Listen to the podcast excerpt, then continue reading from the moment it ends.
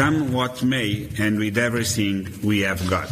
We will do whatever it takes and more.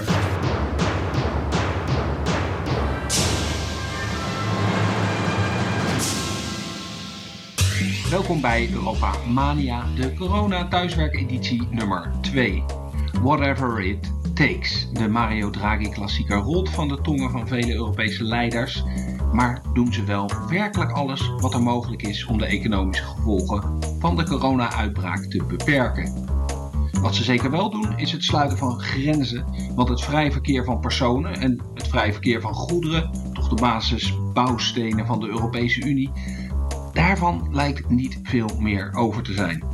Ondertussen lijken de Britten zich dan weer minder zorgen te maken over de uitbraak van het virus. Zeker de vader van premier Boris Johnson en de Britse Benidorm badgasten maken zich niet zo druk.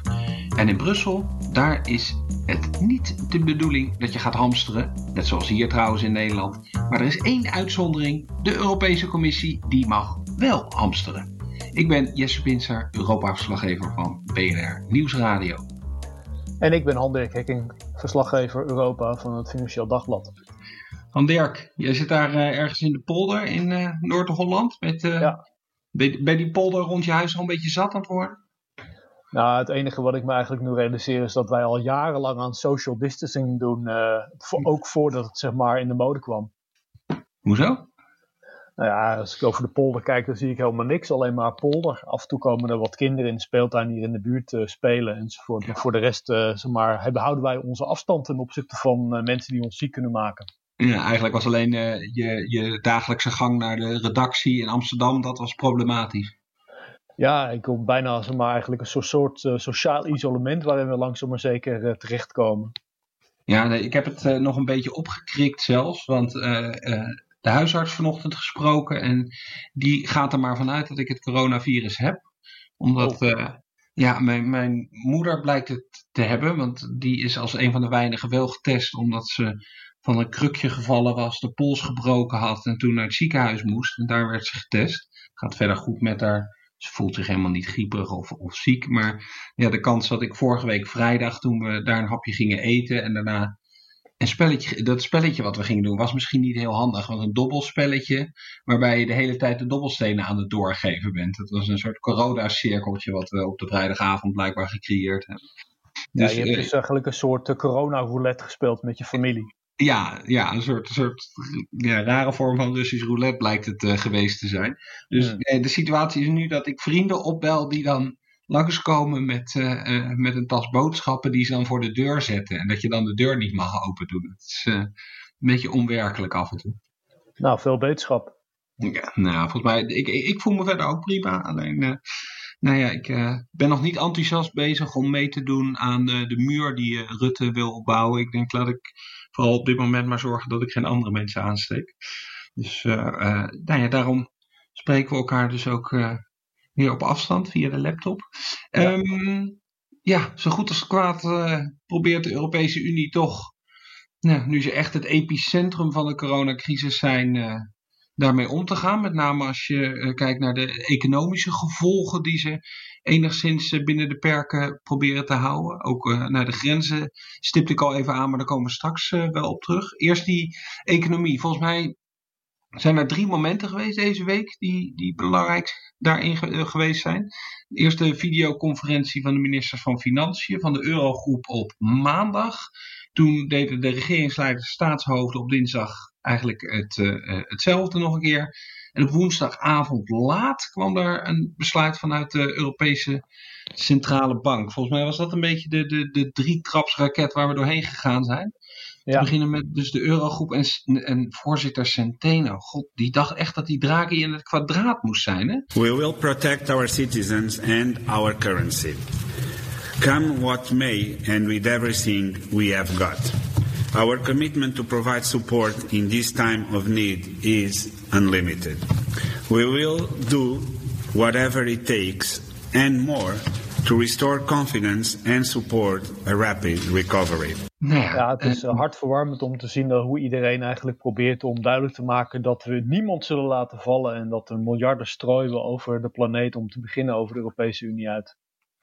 Ja, totdat je dan uh, een beetje weer, uh, zoals we vorige week al een beetje deden, achter die berekeningen gaat zitten, zitten kijken. Want nu was het ook dan, komt er zo'n zo'n nou, tweet en zo'n persbericht waarin dan staat, uh, het had het over 1% van de Europese economie. Dat is de grootte van de steun die er nu al nou ja, over Europa heen gestrooid is.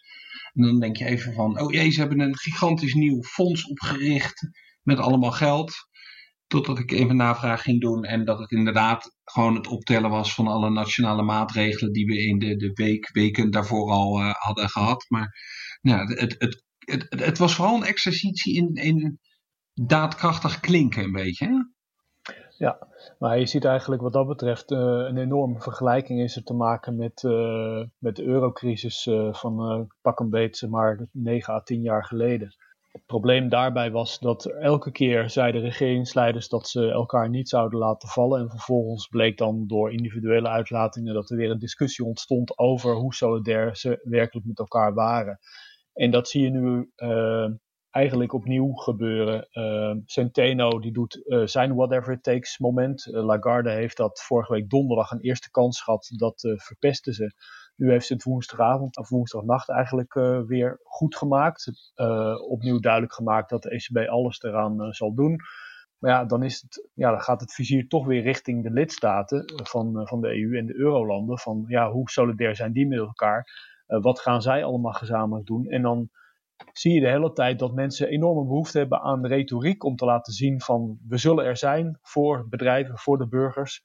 Ja, en dan gaat vervolgens gaan mensen zoals jij en ik gaan testen hoe ver die solidariteit en hoe ver die werkelijke actiebereidheid, hoe ver die gaat. Ja, want uh, Hoekstra, minister van Financiën, die had het uh, in een reactie maandag nog over een gigantisch pakket. En uh, toont maar de, de solidariteit aan die er is tussen de lidstaten.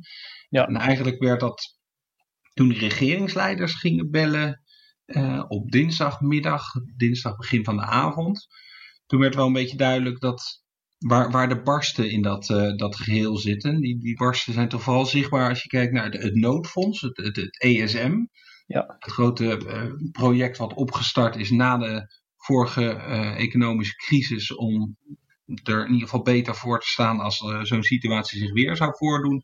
En wat wij heel lang kenden als eurobonds, maar wat nu omgedoopt is tot coronabonds. Hè? Dat zijn wel de, ja de twee uh, conflictpunten al. Het grappige is dat je gewoon ziet dat de discussie die we hier al in deze podcast al vaker hebben benoemd, eh, namelijk de discussie over de omvang van de Europese begroting, eh, waarin Nederland altijd aan de zuinige kant uh, zit, met niet heel veel andere lidstaten, maar wel aan de zuinige kant ten opzichte van een hele grote groep andere landen die niet zuinig wil zijn, althans ietsjes minder zuinig wil zijn.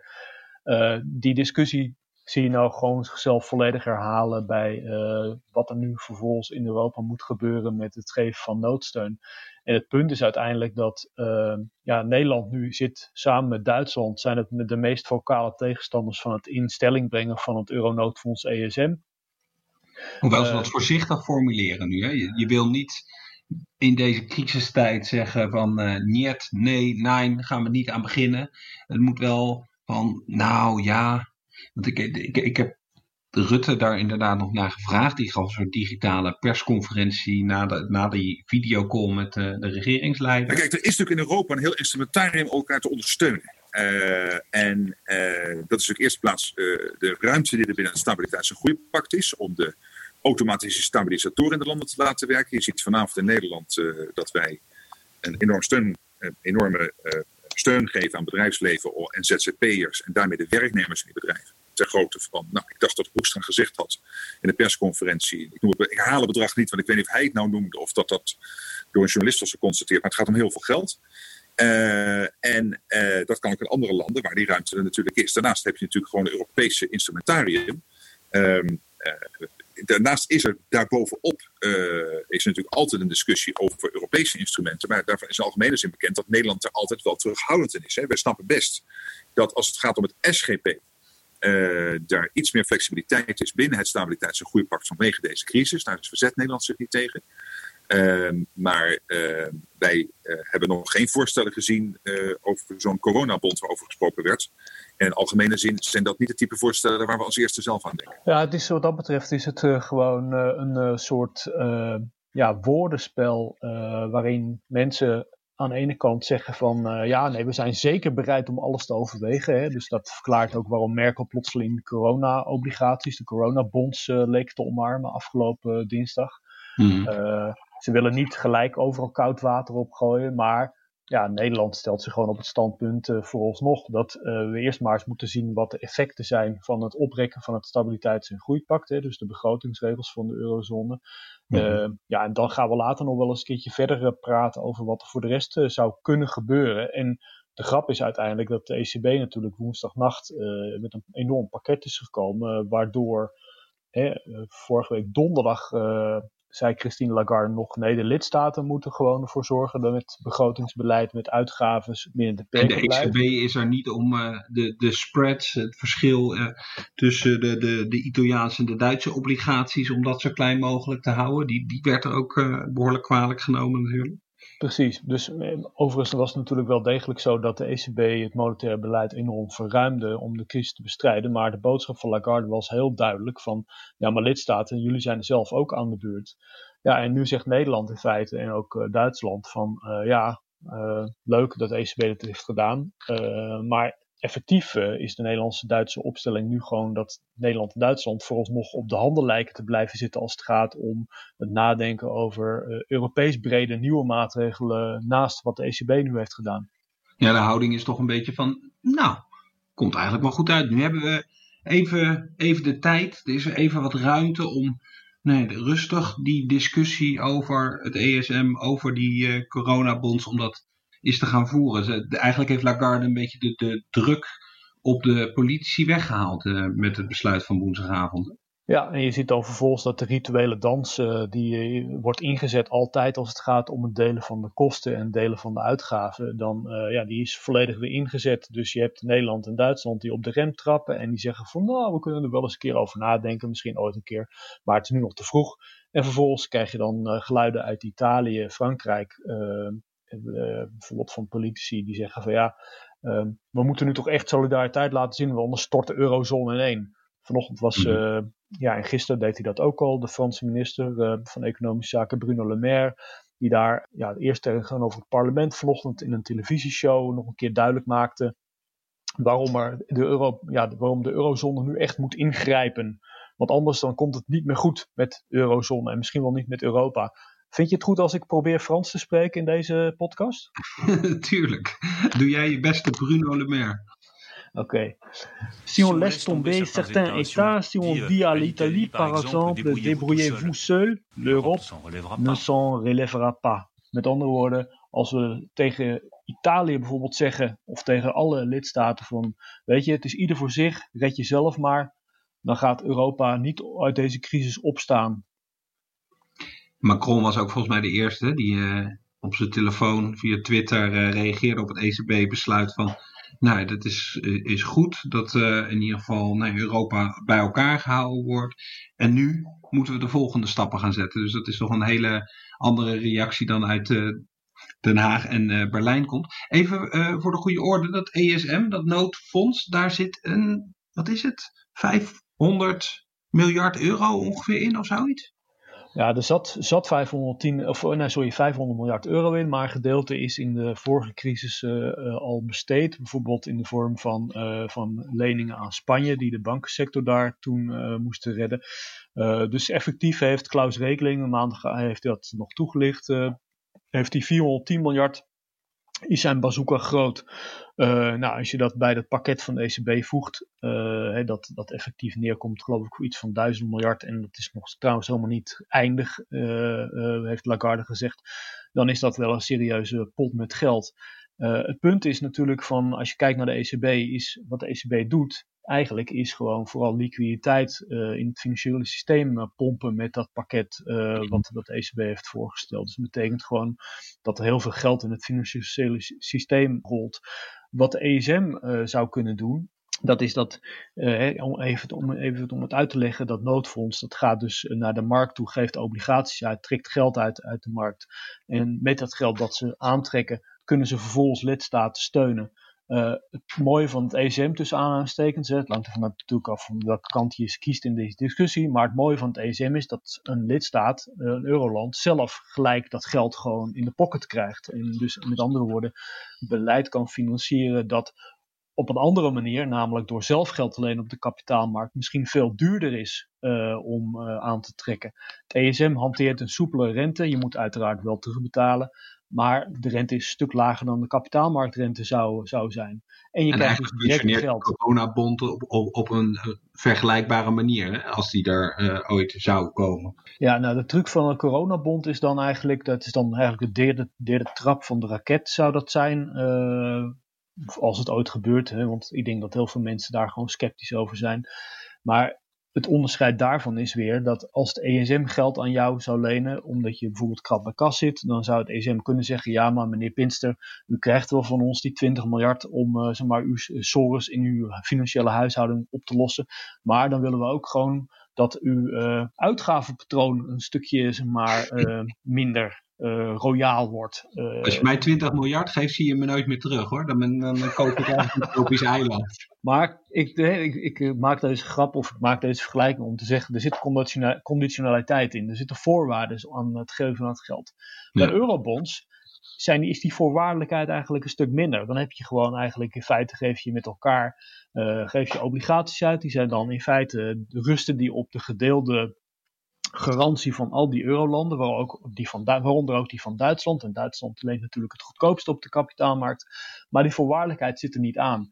Uh, dat betekent zeg maar dat het, hè, als je slecht denkt over mensen, bijvoorbeeld over slecht denkt over zuidelijke lidstaten, in de, hè, dat doen ze in Duitsland en Nederland soms wel eens, dan is dat gratis geld en dan hoeven ze zich niet meer te hervormen en dan kunnen ze lekker hun ding blijven doen zoals ze altijd hebben gedaan.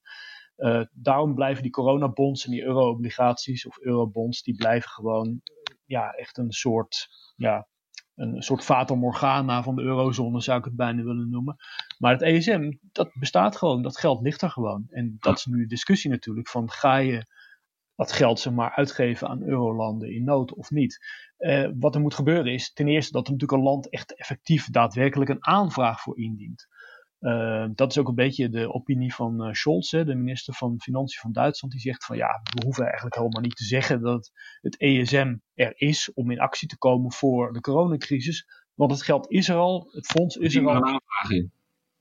Die maar een aanvraag in. Uh, waarom zouden we nu al gelijk zeg maar, alles activeren? Waarom zouden we onze bazooka volledig al afschieten? er is eigenlijk, het is een bijna semantische discussie die hij ervan maakt. Het hmm. fonds is er ja, waarom zouden we ze maar moeten zeggen dat het fonds er is? En het is dus waarschijnlijk ook geld wat je misschien juist in deze crisis gerichter kan gebruiken. Ik zat van de week te luisteren naar een podcast van de New York Times, uh, waarin ook een van hun uh, economieredacteuren een uitleg gaf. En wat de Europese Centrale Bank doet, en, en de Fed dan in Amerika, is natuurlijk die, die nou, die liquiditeit het systeem inpompen. Dan kan je je afvragen, want het is natuurlijk niet zozeer dat er. Um, hij, hoe, hij het met. Dat, dat, dat je eigenlijk een fabriek hebt die geen producten meer maakt. Die, die, die iPads worden niet meer gemaakt. Dus het is niet zozeer een vraag van dat wij niet kopen, maar ze zijn er gewoon niet om te kopen. Weet je, dus als je dan met, die, met zo'n noodfonds of, of, eventueel die, die bonds, kan je misschien ook iets gerichter nou ja, eh, dingen doen in lijn van wat we nu eigenlijk al zien gebeuren. Zeker, eh, en daar heeft het ene land wat meer ruimte voor dan het andere. Dus dat je gericht eh, MKB-bedrijven, eh, ZZP'ers, eh, eh, luchtvaartmaatschappijen die in de problemen komen, dat je die, die toch wat gerichter daarmee helpt. Ja, Precies, en dat je gewoon in feite een soort financiële transfer uh, gewoon uh, ja, uh, in, in het leven roept, waardoor dat soort bedrijven gewoon de enorme afnemende inkomstenstroom kunnen opvangen. De grap is bijvoorbeeld dat Le Maire, de Franse minister van Economische Zaken, die ik net probeerde na te doen in mijn beste schoolfrans, die zei vanochtend uh, bij die uitzending naar waar ik naar geluisterd heb, uh, gaf hij bijvoorbeeld een voorbeeld uh, hoe de regering bedrijven zou kunnen helpen. En dat is dan niet alleen maar met het opvangen van ja, dalende inkomsten, maar bijvoorbeeld ook als het gaat om, stel je voor dat je bent een bedrijf, je draait gewoon door, je wil eigenlijk gewoon nog steeds je ding blijven doen. Er is ook alle noodzaak toe, de, de economie hoeft niet volledig tot stilstand te komen. sommige dingen zijn ook cruciaal om te doen. Waar bedrijven in Frankrijk nu mee kampen, is dat mensen soms gewoon niet meer naar het werk toekomen, omdat ze zich zorgen maken over hun gezondheid. Uh, met andere woorden, die bedrijven die draaien daardoor gewoon uh, onder capaciteit of die hebben gewoon een probleem om, om, te blijven, om open te blijven. Le Maire zei van ja, we zouden ook gewoon als overheid kunnen regelen dat bedrijven gewoon mensen die wel komen werken, gewoon een premie belastingvrij te geven van 1000 euro. Ja, als je als lidstaat krap bij kas zit, uh, dan heb je dat geld gewoon niet. Als je gewoon uh, meer middelen krijgt aangereikt vanuit derde, kun je met dit soort middelen proberen om die economie zo min mogelijk tot stilstand te laten komen gezien de crisis. Ja, mogelijkheden die er in Nederland, Duitsland misschien wat uh, makkelijker liggen. Als je denkt, wat komt er nou voorbij? Er gaat nu, uh, de, de, de vuilniswagen die komt nu hier langs in de straat. Waardoor ik me ah. realiseer dat ik de vuilnisbak niet buiten gezet heb. Ik hoop dat ze volgende week ook gewoon nog steeds komen.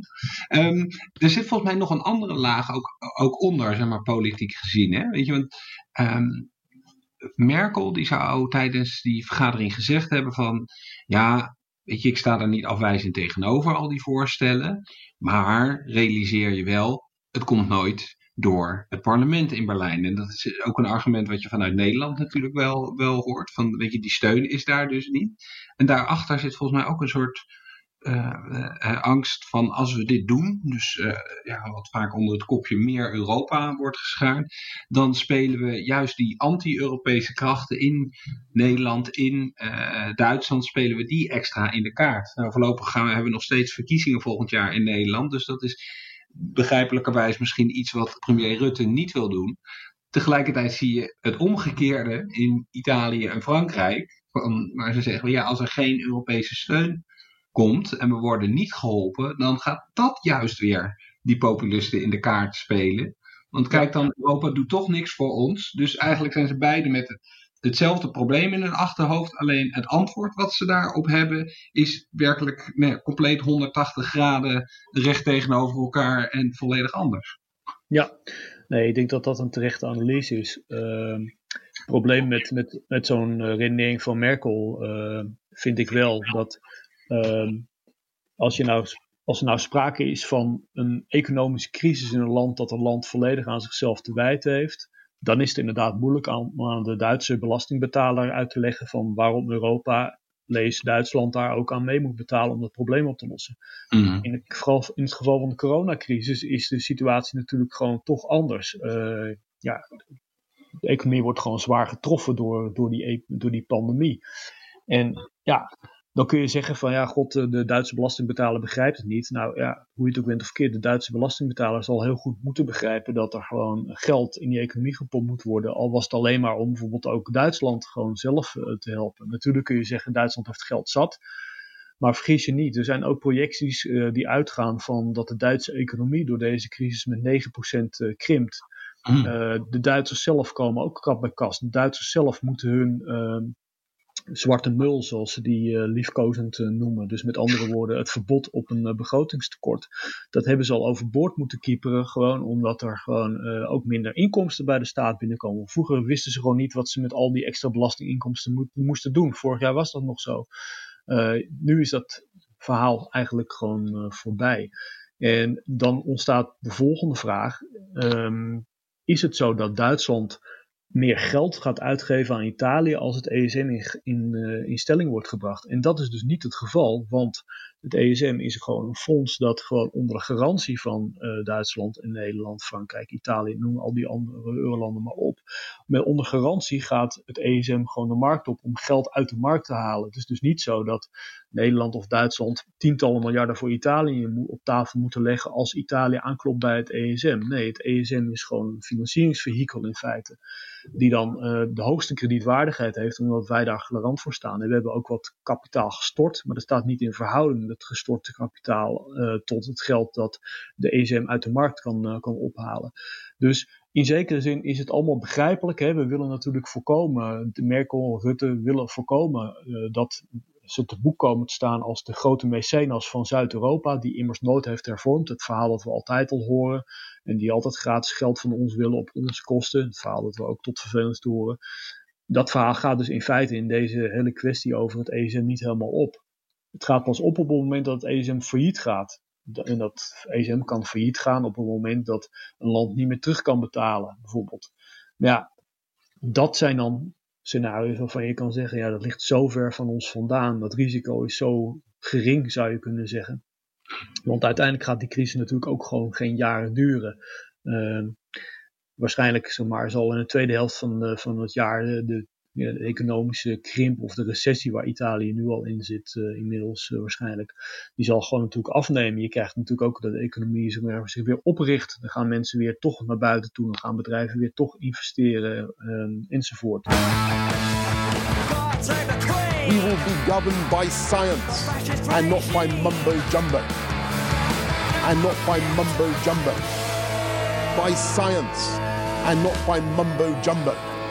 De Britten zijn en zullen altijd eilandbewoners blijven. En het lijkt erop dat ze zich tussen al dat water wat veiliger voelen dan de rest van Europa. Reden voor Connor Clerks om zich met een fles limoncello onder een dekbed te verstoppen. Connor, als je naar de pub wil, dan kan het gewoon. Heb ik in ieder geval begrepen van de vader van Boris Johnson.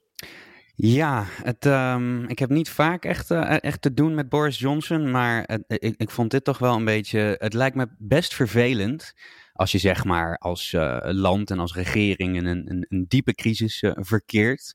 Je zegt dan, je gaat op tv en je zegt dan tegen mensen: Oké, als hier zijn de regels, ga niet naar buiten, doe dit niet, hou sociale afstand. En als we dit allemaal doen, dan zorg ik voor tests en gaan we gewoon heel veel geld strooien.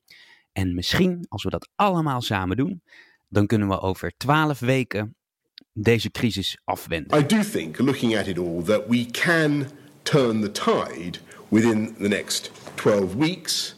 And I'm absolutely confident that we can send a coronavirus packing. En je vader dan vervolgens zelf in de risicogroep op tv gaat en zegt: Of course I'll go to a pub if I need to go to a pub. What do you think? What do you think his sons are going to say to that? He just told you not to. No, he said, you know, we should avoid going to pubs. But if I had to go to a pub, I'd go to a pub. But why does anyone have when do to you go have to, to go a to a pub? Why would you have to go? Well, because the people you who run pubs need a little bit of people, and they don't want people to be not in a pub at all. That's my line. Kan mij hem reet roesten? Ik ga gewoon naar de pub. Ze maken mij de pis niet lauw. Het, het was nog net niet zo erg als die Britten die dan in Benidorm zitten. Says, says there's a flu that we just all need to get over. Have a beer. Happy days.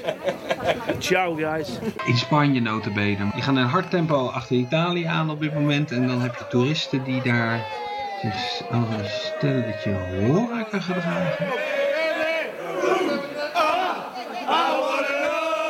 Ja, sorry hoor, maar ik weet niet of je wel eens Britse toeristen in Spanje gezien hebt. Dit is gewoon een totaal normale gang van zaken. Misschien was dit zelfs al een beetje gedimd, joh. dit was eigenlijk al de corona-versie van deze toeristen.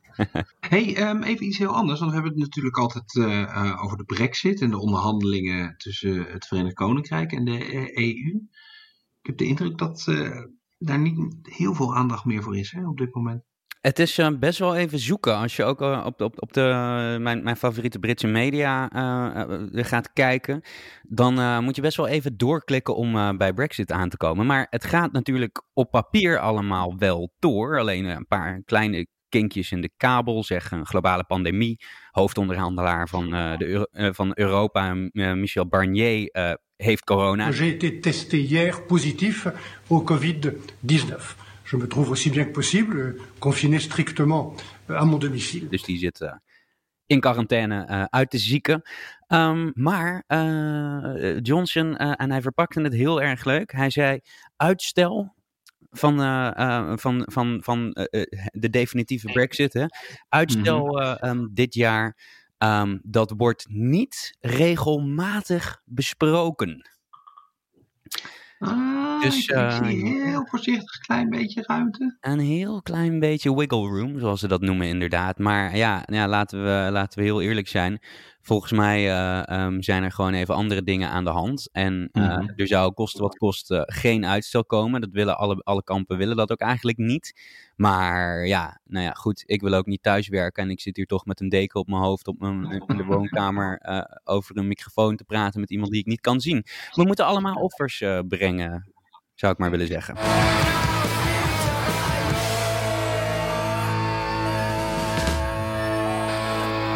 Het is niet fijn om een Litouwer te zijn. Je werkt ergens in West-Europa, je wilt naar huis.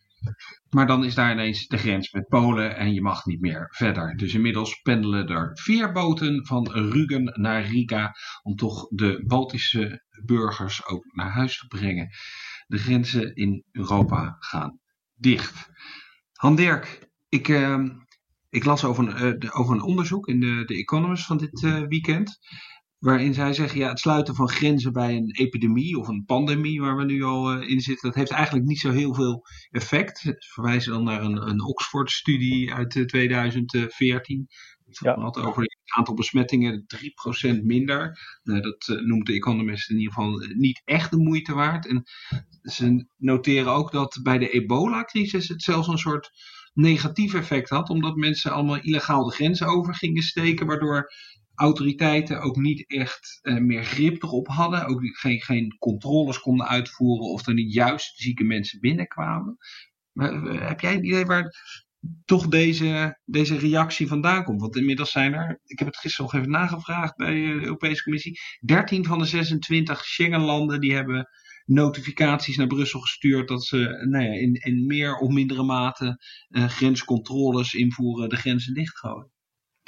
Ja, het gaat er natuurlijk uh, uiteindelijk om, uh, politiek is ook verwachtingsmanagement. Dus burgers verwachten in EU-lidstaten, verwachten gewoon dat hun regering krachtdadig en slagvaardig uh, zich opstelt bij het bestrijden van zo'n potentieel besmettingsrisico. En dan gaan de grenzen dicht. Die mogelijkheid is er natuurlijk ook om bij noodsituaties dat te doen. Dan moet je inderdaad wel allerlei regels in acht nemen. Maar ja, zo'n virus gaat niet wachten op die zes weken notificatietermijn, geloof ik, die erop is. Ja, dat zit ook specifiek verwijst ook naar gezondheidsrisico's. Uh, Een artikel, ja. wat is het, 25 en 28 als ik me niet vergis. Dan mag je voor een beperkte tijd.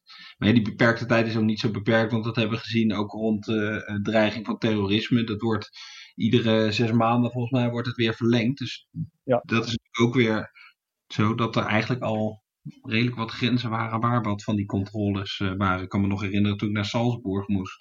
Als je daar de grens met Duitsland overgaat, dan, uh, dan kijken ze toch ook eventjes zo je auto in als je langs de grenspost komt.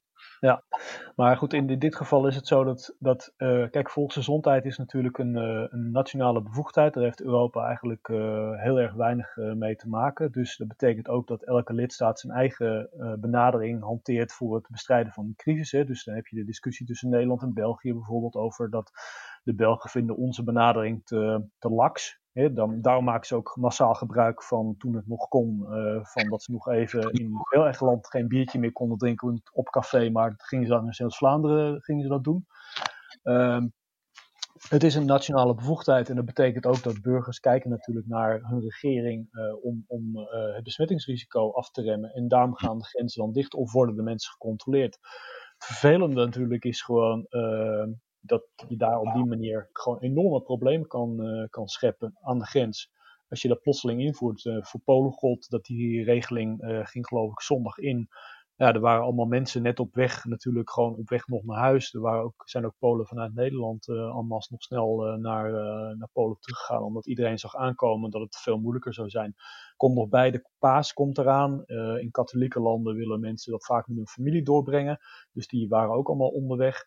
Ja, de Roemeense president die riep al van kom maar niet naar, uh, naar Roemenië, want dat vrij reizen in Europa dat uh, zit er toch niet echt, uh, echt in. Dus blijf maar waar je bent. Nee, ja, precies. Dat is ook het probleem. Als je nu Pool bent en je wil bijvoorbeeld vanuit Nederland toch terug naar de familie toe in, in Polen, dat kun je dat doen dan kun je zeg maar uh, in de auto stappen. De Duitse-Nederlandse grens is gewoon open, hè, omdat de Duitsers ook uh, te weinig uh, grensbewakers hebben om ruimhartig of royaal te controleren aan onze grens. Ja, is dat, is dat ook een van de redenen waarom? Want het is mij een soort mysterie waar ik al, al een paar dagen achter probeer te komen waarom die Nederlands-Duitse grens nou de hele tijd open blijft. Ergens heeft iemand een keer gezegd dat dit uh, een van de redenen is dat, dat ze niet overal gewoon um, die enorme maatregelen kunnen treffen. Gewoon, dat ze daar gewoon niet genoeg mensen voor hebben. Mm. Maar goed, uh, wat, wat precies uh, zeg maar de reden is. Kijk, er is natuurlijk ook zo dat het economisch gezien dat Duitsland zich veel minder goed kan veroorloven om enorme grensmaatregelen te nemen ten opzichte van Nederland. Omdat wij natuurlijk met Rotterdam heel veel spullen aanvoeren richting, uh, richting Duitsland. Wat ja, ook weer de Belgische grens misschien ook, ook open is met uh, Antwerpen, toch ook een belangrijke aanvoerroute is natuurlijk. Ja, precies. Maar goed, wat er dus gebeurt is als Polen nu op dit moment zouden besluiten, laten we toch voor alle zekerheid maar naar, uh, vanuit Nederland naar Polen teruggaan. Ja, dan komen ze bij die Pools-Duitse grens. Dan is daar één grote bende met enorme files die er staan, omdat de Polen niet zozeer zeg maar Polen die terug willen het land uh, zeg niet, uh, ja, niet, willen toe, niet tot hun eigen land willen toelaten. Maar iedereen wordt gewoon gecontroleerd. Er worden formulieren moeten er worden ingevuld. Dat betekent dat uh, zeg als je eenmaal die grens, hè, er zijn niet alleen enorme wachttijden, maar als je eenmaal bij die grens komt en je wordt gecontroleerd, dan wordt jou gewoon verteld van luister, je hebt, gaat nu twee weken in quarantaine, want je komt uit een ander land. En ook al ben je niet ziek, je gaat gewoon in quarantaine. Dus dat zet wel, denk ik, op een gegeven moment heeft dat een rem gezet op de trek van Polen uh, terug naar huis. Het vrachtverkeer was wel gewoon, uh, zou wel technisch gesproken door de grens moeten. Maar ja, ook al die chauffeurs worden gecontroleerd en er moeten ook allemaal formulieren invullen. 50 kilometer uh, file stond er aan veel grenzen, zag ik gisteren. Hoewel ik begrijp dat het uh, sinds vanochtend, en we hebben het nu over dan de vrijdagochtend, dat het iets minder is geworden. Dat de Polen zelfs aan, aan Brussel al hebben laten weten dat de grens weer open is. En ik kan het niet helemaal controleren vanaf hier hoe het er op dit moment voor staat. Maar dat is... Gisteravond uh, was er in ieder geval van de ontspanning aan die grenzen uh, minder sprake. Uh, maar het, was wel, het werd langzaam maar zeker iets minder druk. Ook omdat individuele Poolse automobilisten dus weten van... ja, we worden toch twee weken in quarantaine geplaatst. Dus waarom zouden we de moeite nog doen? Het is ook zo inderdaad dat de Poolse regering extra ook grensovergangen heeft, heeft uh, opengesteld voor bijvoorbeeld vrachtverkeer om daar doorheen te gaan. Dat hebben de Hongaren die hetzelfde hebben gedaan, uh, hebben dat overigens ook gedaan. Hè? Een soort corridor gevormd, zodat de Roemeense en Bulgaarse automobilisten die waren gestrand in het Niemandsgebied, Niemandsland tussen Hongarije en Oostenrijk. Ook, ze kwamen de Oostenrijkse grens nog wel door, maar de Hongaarse grens niet meer. Want Hongarije had eigenlijk relatief korte tijd maar gelaten voor mensen die alleen maar door het land willen heen rijden. Hè, dus zogeheten transitreizigers. Hongarije heeft er ook wat maatregelen voor genomen, zodat die mensen toch makkelijker gewoon uh, door Hongarije heen kunnen. Die mogen dan alleen via bepaalde routes uh, dat doen. En dus zijn er veerboten ook nodig, hè? Ja, dat, niet in Hongarije, want daar, daar kom je niet heel ver mee, maar wel over de Donau. Maar voor de situatie in Polen gaan daar ja, dus uh, zoals ik al zei in het begin, uh, tussen Rügen en Riga uh, veerboten op en neer. Um, ja. Ik, ik, ik zie dat ik nog een, een mailtje had eerder deze week van het ministerie in Berlijn. Want over die Nederlands-Duitse grens had ik u toch wat vragen gesteld. Vind je het goed als ik Duits praat in deze podcast? Ik zou het misschien zelfs verwelkomen, gezien deze podcast over Europa gaat. nou, da komt hij. Die vorübergehende Wiedereinfuhrung von Grenzkontrollen konzentriert sich daher aktuell auf Binnengrenzen, an denen dies aktuell besonders erforderlich erscheint. Ein Kriterium ist dabei die Einstufung einer Region als Risikogebiet. Dus weet je, als ik de hele mail lees, dan is het ze hebben gekeken waar risicogebieden zitten, maar dan begrijp ik niet waarom Denemarken een groter risicogebied is dan Nederland. Maar ze geven tussen de regels door inderdaad ook wel aan van, we hebben gekeken naar de, de, de, oh ja, hier stond dat, de, de, de van masnamen. Dus de, de uitwerking van, uh, van die grenscontroles. En dat zou er inderdaad op kunnen duiden dat ze toch uh, met het oog ook op economische belangen, zoals de Rotterdamse haven, dat ze daar toch nou ja, wat terughoudend in zijn om Nederlandse grens uh, dicht te gooien. Ja. ja, het lastige voor die uh, Balten uh, is natuurlijk, om nog even op de veerboten terug te komen. Je moet altijd door Polen heen als je naar Litouwen, Letland of Estland wil vanuit West-Europa. Ja, Tenzij je inderdaad de boot neemt of een vliegtuig neemt. en dan Oekraïne, Wit-Rusland doet. Dat is volgens mij helemaal om Polen heen. Ja. Dan ben je waarschijnlijk wel een week zoet. Je had het uh, net over inderdaad die, nationale bevoegdheid. Uh, vooral als het om uh, gezondheidszorg gaat. Hebben we natuurlijk wel vaker benoemd. Om nog één keer de Economist aan te mogen halen. Die zeiden daar ook iets over. Van als er dan toch een soort, soort sentiment ontstaat van waarom doet Brussel, waarom doet Europa niet meer?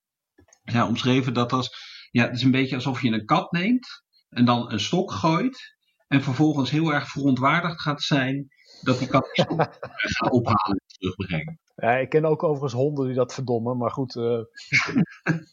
ik had een kat die een soort, ja, in ieder geval dan niet met stokken, maar dan wel met een soort pluizige dingen die die een soort van terugbracht. Maar uh, ja, leuk om, leuk om te horen dat de Economist dit keer een keertje voor Brussel opneemt.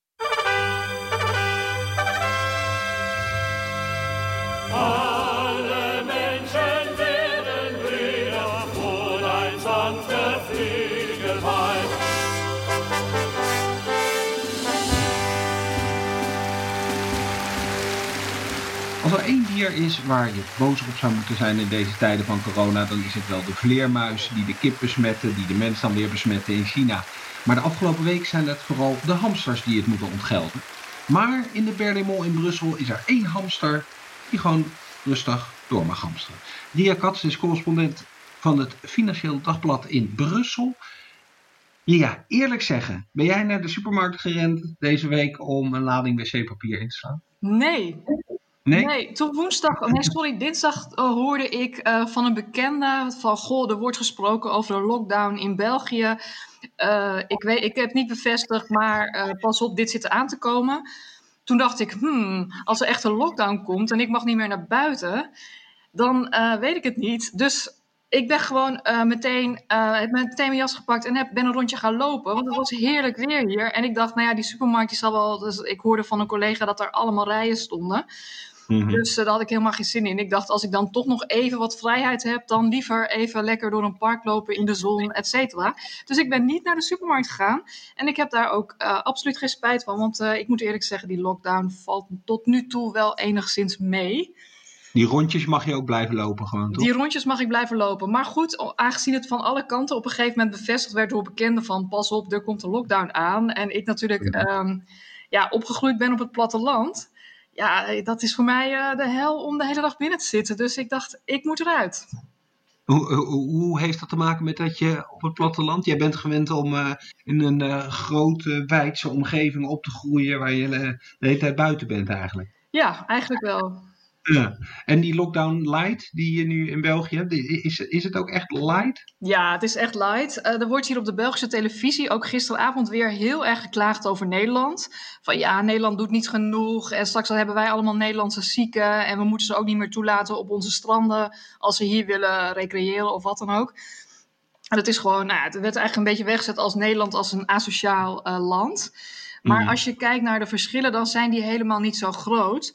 In België zijn weliswaar alle winkels dicht, maar je mag gewoon nog naar buiten. Je mag ook gewoon uh, een rondje lopen. Dat wordt zelfs aangeraden van overheidswegen. Er is een Belgische site waarop staat wat je nog wel mag. En die zeggen: ga alsjeblieft dagelijks naar buiten. Het is namelijk ook niet goed als jij maanden binnen zit en uh, ja, je cholesterol loopt op omdat je uh, niet voldoende beweegt. Dus ga alsjeblieft naar buiten. Houd wel natuurlijk die afstand in, in gedachten, die anderhalve meter. Dus um, het, het, valt eigenlijk heel erg mee. En ik begrijp van uh, heel veel mensen in Nederland, en ik was er toevallig dit weekend nog, dat het in Nederland ongeveer hetzelfde is. De winkels zijn weliswaar allemaal nog open. Hmm. Uh, tenminste, een aantal zijn natuurlijk uit zichzelf al dichtgegaan, zoals geloof ik Soet Supply en de Bijenkorf en zo. Maar de winkels yeah. zijn nog wel open. Maar er is al geen hond meer in de winkelstraten.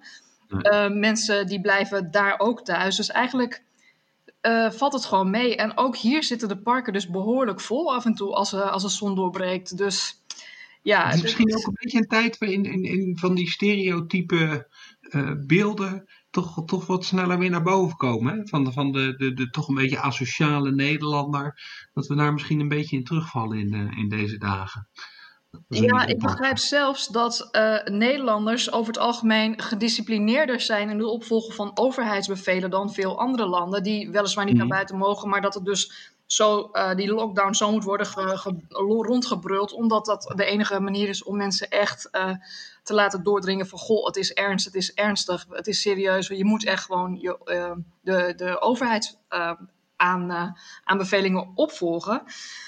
Uh, het is in Parijs inderdaad wel, zo dat het vooral een communicatiekwestie op dit moment is. Althans tussen Nederland en België. Want in Frankrijk en Spanje is het natuurlijk heel anders. Daar, mag je, hè, daar is het leger ook ingezet. Dan mag je echt niet naar buiten. Tenzij je naar de supermarkt of naar de apotheek of naar de dokter moet. Dus, maar ja, Maar daar hebben ze die besluiten misschien ook in hetzelfde licht een beetje genomen. Als je die speeches van eh, Macron ziet, dan is het toch een beetje de, de, de strenge vader die, die het kind toespreekt. En dat hij niet goed geluisterd heeft en dat hij nu echt eh, goed moet gaan luisteren of zo. Hè?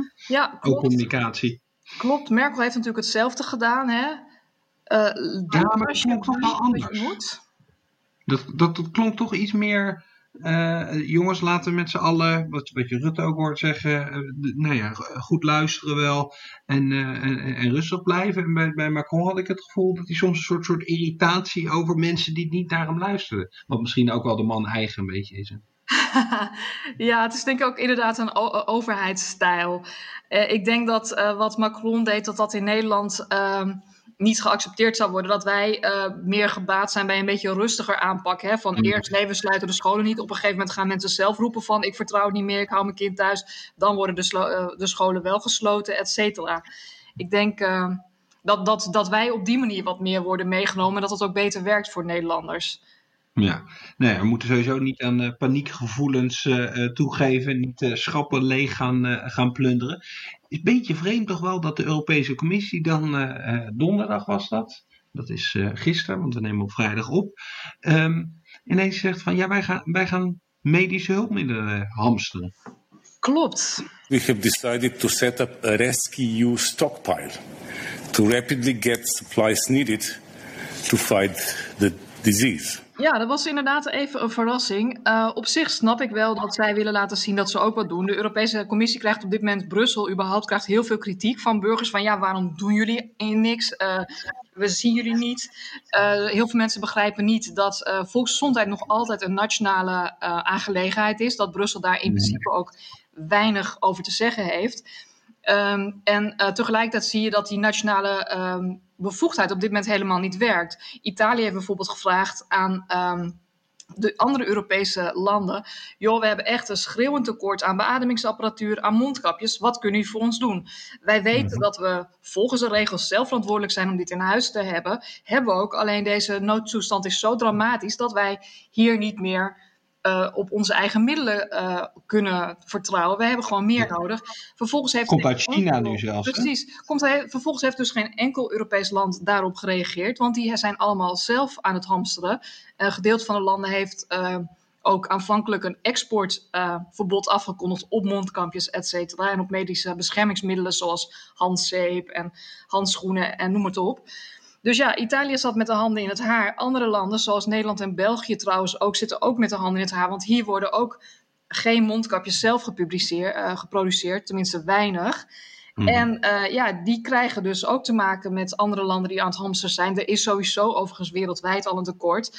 Dus de Europese Unie heeft gedacht, ja, we moeten toch laten zien van, goh, dat, dat onderlinge uitwisselingssysteem wat wij hebben afgesproken, dat werkt niet. Wij moeten dus maar zelf die dingen proberen in te kopen met uh, de lidstaten, want het blijft een nationale bevoegdheid. En dan gaan wij ze wel herverdelen. Maar ja, het, het, punt is natuurlijk, gaat dit wel werken? Want als de lidstaten er niet aan kunnen komen, kan de Europese Unie er dan wel aankomen. Weliswaar stelt de EU, um, Brussel stelt fondsen beschikbaar, 50 miljoen. Maar ja, mm-hmm. met geld kun je ook niet veel als die materialen gewoon nauwelijks beschikbaar zijn. Dus ja. Dan krijg je ook de rare situatie dat landen het gaan kopen, maar dan met geld van de Europese Unie. Want dat was volgens mij het idee, als ik het goed begreep. Dat dus gewoon een lidstaat dat koopt en ergens gaat opslaan. En dan is het wel fijn dat je daar zelf niet zoveel geld aan kwijt bent. Maar je kan het zelf ook niet gebruiken, want in Brussel gaan ze er dan weer over hoe dat wordt ingezet. Klopt, dat is het systeem. Uh, Brussel die betaalt, uh, een lidstaat die uh, aan dit systeem wil meedoen, die moet het dan inkopen. Die betaalt 10% zelf en de overige, overige 90% dat komt dus uit Europese fondsen. Hmm. Um, en die lidstaat is vervolgens ook verantwoordelijk voor de opslag. Maar de Europese Commissie gaat dat via een agentschap vervolgens herverdelen. Ze gaan kijken van, goh, waar is het het hardst nodig? Nou, dat is op dit moment natuurlijk overduidelijk Italië, Spanje, maar overigens ook Nederland en, uh, en België. Ik heb net weer met allemaal mensen gebeld. En die zeggen ook van ja, ik werk hier in Leiden, in Ede en weet ik veel waar, Groningen. En we hebben ze gewoon niet. Dus kom alsjeblieft door met die mondkapjes. Dus ja, de, de, het inventariseren is heel makkelijk waar de tekorten zijn. Maar ja, uh, de Europese Unie kan er in principe niet bij. Die, uh, want lidstaat heeft het in beheer. Gaan zij op een gegeven moment zo'n lidstaat waar die het in beheer heeft, maar die dan blijkbaar zelf uh, geen tekort heeft, gaat zij daar dan binnenvallen om die mondkapjes te vorderen? Of ja, het is, het is, ik, ik snap het idee. Ik snap dat ze signaal willen afgeven. En ik vind het ook heel goed dat ze laten merken van... goh, de Europese solidariteit is op dit moment ver te zoeken op sommige gebieden.